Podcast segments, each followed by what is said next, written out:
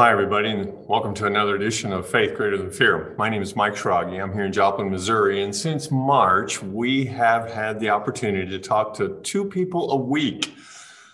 They are people of faith.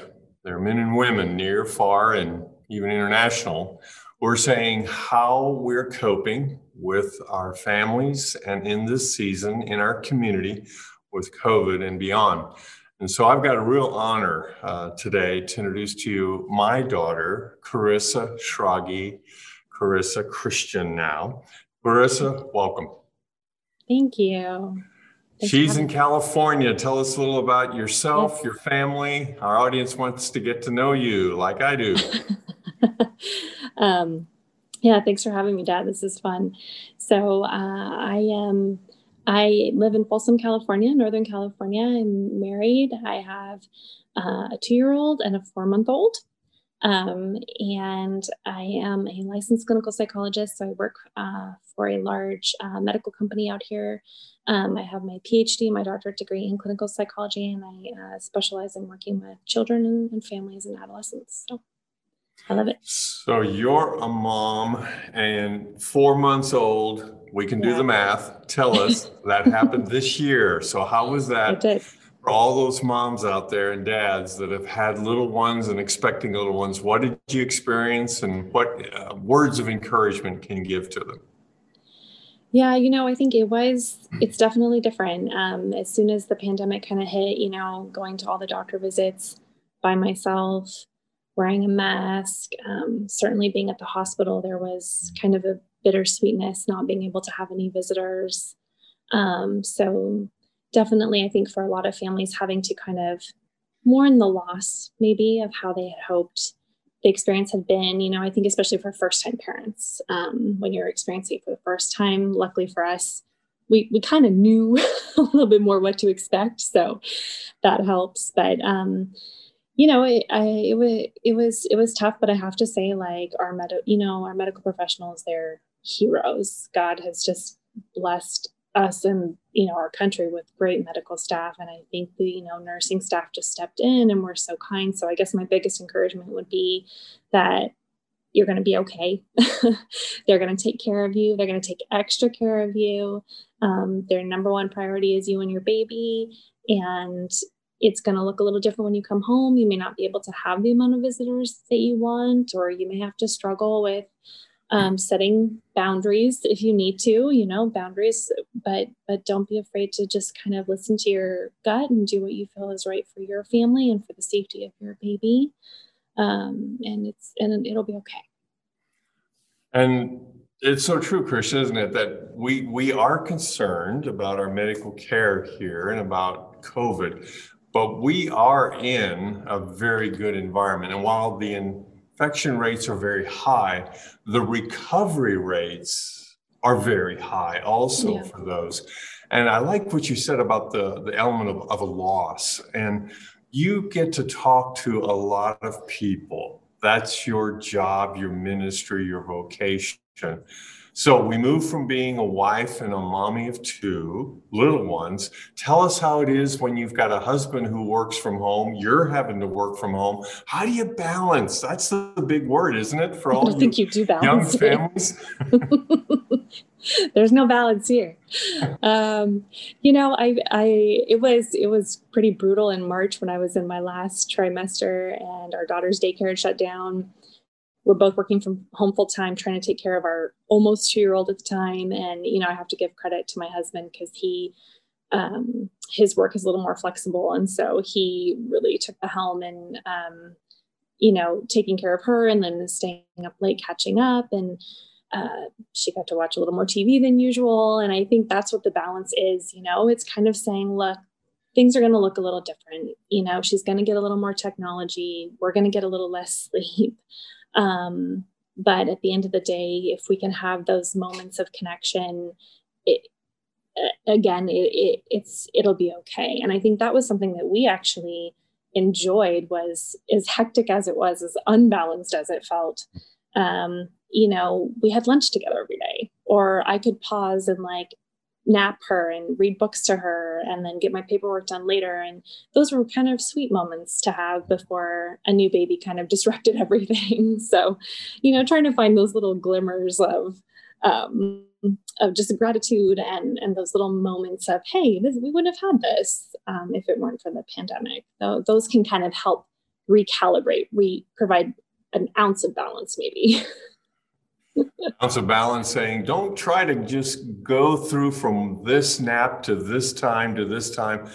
If you can find those moments and just cherish that moment exactly. or find that community as a family for a moment that's that's a god-given gift in the midst of some of the rush and in the midst of trying to find that balance. So we hear this about yourself and about things in california a bit and about your wonderful husband. Tell us a little bit more about before you became mom times two here, uh, your profession is one in which there's a lot of listening and a lot mm-hmm. of advising and counseling. How did all that change with COVID? Well, you know, I think, uh, you know, I'm a therapist. I meet with people face to face, I meet with kids face to face. We know that the number one predictor of a good therapeutic relationship and a good therapeutic outcome, meaning people are happy with their therapy and then they feel like it's accomplished their goals and what they've wanted, is that relationship. And it's really hard to form and sustain a relationship through electronics. I mean, we're created for connection. And um, as grateful as we are to have so much social media and to have the ability to connect electronically, it changes things. So, you know, it's really changed our industry. We've had to reevaluate, you know, the ethics of mm-hmm.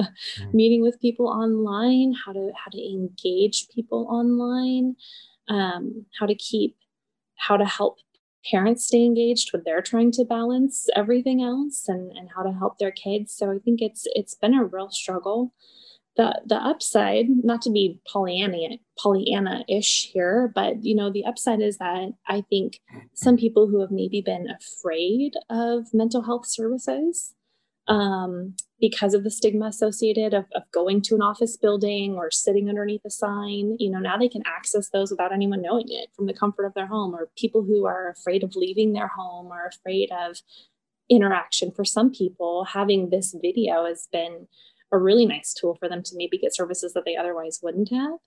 Um, or for people who, you know, location, they would love to see someone, but it's a two hour drive. Um, you know, we live, I live close to a, a, pretty rural, hilly area. And so it is kind of an access issue sometimes for people to get services. So I think that's been the silver lining um, but it's definitely been a challenge to try to to try to help people you know? I think people are needing help and trying to find ways to help through this medium as much as we can. I love what you said about and isn't it interesting? We do that. We have these stigmas over certain things. And again this has been a time when this can be addressed and it can be overcome. And the least common denominator of a screen, like you said, can begin to melt down that barrier and that stigma and mm-hmm. let them do that as well as access. What are you noticing? and I know you're you're just getting back in after maternity leave here, but very attuned in the industry. What are you noticing in our country and in our season, in the general population, that uh, you would like to say, we need to be aware of this, people, particularly getting into holiday times. This is mm-hmm. what we need to be aware of. You know, I think we've all heard it and we all feel it. I, I think it's that pandemic fatigue. You know, I think people, they're hope is a beautiful thing and hope can also be the biggest defeater because i think through this pandemic people had hope oh july things will be better. The summer oh this it will be better. Mm-hmm. after the election it will be better. Um, and this is why we put our hope in things not seen but things unseen because if we put our hope in things seen we'll constantly feel defeated. Um, and so uh, you know I, I think um, there is a real concern about the rising rates of depression. We know that um, seasonal depression and seasonal anxiety increases in in um, the winter months anyway, when it is harder to get out and move and be in nature. And so, now when it's hard to get out and then you can't go indoors you can't interact with people it's i think it's going to be really hard so i would say you know this is a season where if you're someone that's struggling um, you're not alone and it, it's okay. It's okay to be scared and lonely and feel overwhelmed and it's okay to ask for help. Um, and whether that's from a friend or a family member or pastoral staff or mental health professional it's all okay. And if you're someone who who's doing okay you know then this is a season where uh, i would encourage you to just really reach out you know find those connections see where you could serve where you could be a support to someone and check in because i think it's it's going to be really hard um, for the next few months as we get to the holiday season for many people and the words are social distance, but that's really a misnomer, isn't it? It should mm-hmm. be physical distance because we are social beings. We yeah. are there to be connected and to be in family and in community. And so, kind of the buddy system is more important now than ever, whether that's with systems, uh, whether that's with family or community or siblings.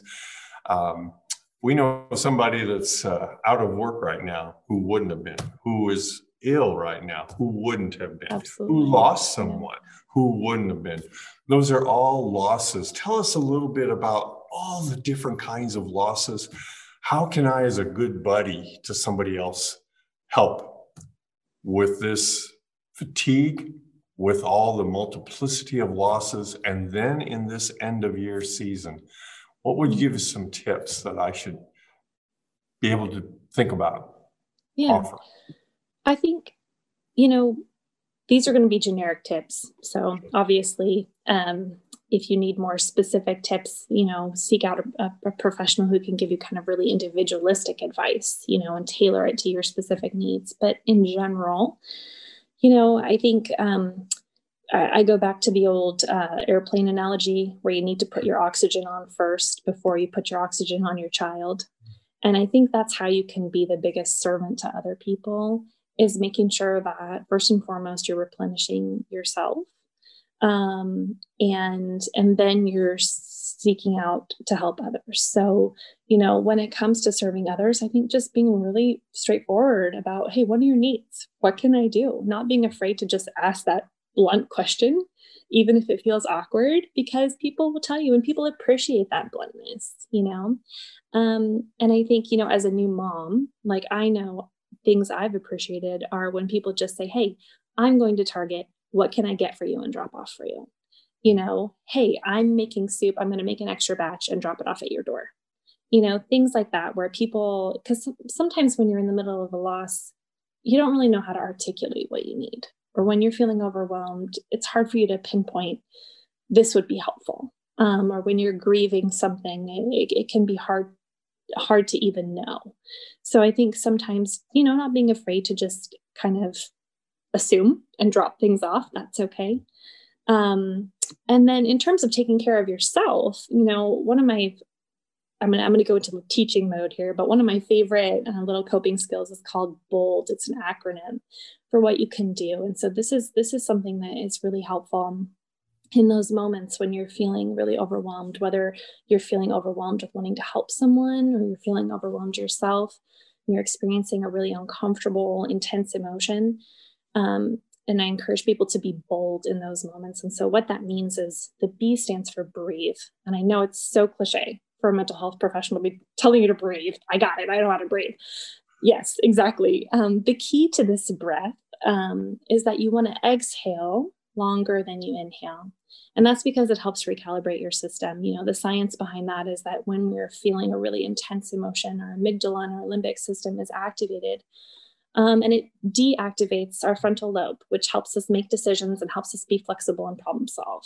And so breathing helps us really just calm and soothe our nervous system.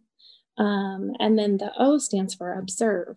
And observe is just taking stock of how are you feeling. Our emotions are data. A lot of times we want to pretend that we don't have emotions or we want to ignore them, but we're given emotions for a reason. They give us information. Um, maybe we're feeling angry, and angry is a complex emotion because it's usually covering up a deeper, more vulnerable emotion loneliness, isolation, grief, sadness. So we want to just observe how are we feeling? That's the O. L is listen to your values. Um, you know, what what am I valuing here and how can I let my emotions align with my values? Because a life lived in accordance with your values is a life well lived. Um, and then D is decide upon your action. What course do I want to take? So I think, you know, in those moments, being bold, um, breathing, observing how you're feeling, listening to your values. You know, as a Christian, probably many of your values are going to be the fruits of the Spirit love, joy, peace, patience. Okay, now how can I act in, in alignment to honor my feelings, but also connect them with my values um, and then decide upon an action to take with that? Um, I think that's a skill that can be helpful to anyone in any uncomfortable moment. Well, prejudiciously, as a smart and beautiful daughter and wife and mommy of two, as we kind of close our time together, it's way too short, way too fast. I'd love mm-hmm. to hear some more of those advices. Uh, hey, folks, be bold. Yes. Is what would you say as the lady of faith? What would you say in closing in this season? What what would you want to say to people that uh, is from your heart and from your experiences? Yeah. You know, I think something that has just been my mantra this year has been Second Corinthians 4:18, right? For we fix our eyes not what is seen but what is unseen, for what is seen is temporary, but what is unseen is eternal. And that's hard. it's really hard. We live in an age of false certainty. We think we can Google anything and we do XYZ and we'll and we'll get it. And I think the pandemic is a real reminder of our fragility and how much we actually don't know. Mm. Um, and it can feel overwhelming. So I think I think the biggest thing I would say is it's okay to be afraid. It's okay to feel overwhelmed. It's okay to have those moments where you just feel like everything is piling on top of you. Um, have that moment, honor it, and then remember that there is the unseen. Um, so take what you can, honor that emotion, look at the data as much as you can, and then take a step back and and that's where we have that faith, that faith that is greater than that fear. Um, and and we fixate on what is unseen and we go forth knowing that God is going to honor that. Hmm. Carissa, Christian, thank you for your time today with our audience. If you've enjoyed, like I have, this episode of Faith Greater Than Fear, I'm sure you know someone else that would as well. So use your social media connections and your channels, share it with them, would you? And we have a podcast version as well. And so, from us here in Joplin, Missouri, to Carissa out in California, Chris and I want to say thank you very much for you tuning in and hoping that your day is a great one and that your faith will be greater than your fear and that you'll be bold, as mm-hmm. Carissa has told us to be. Carissa, thank you very much. Thank Have a great day. God's blessings to all of you. Bye-bye. Bye.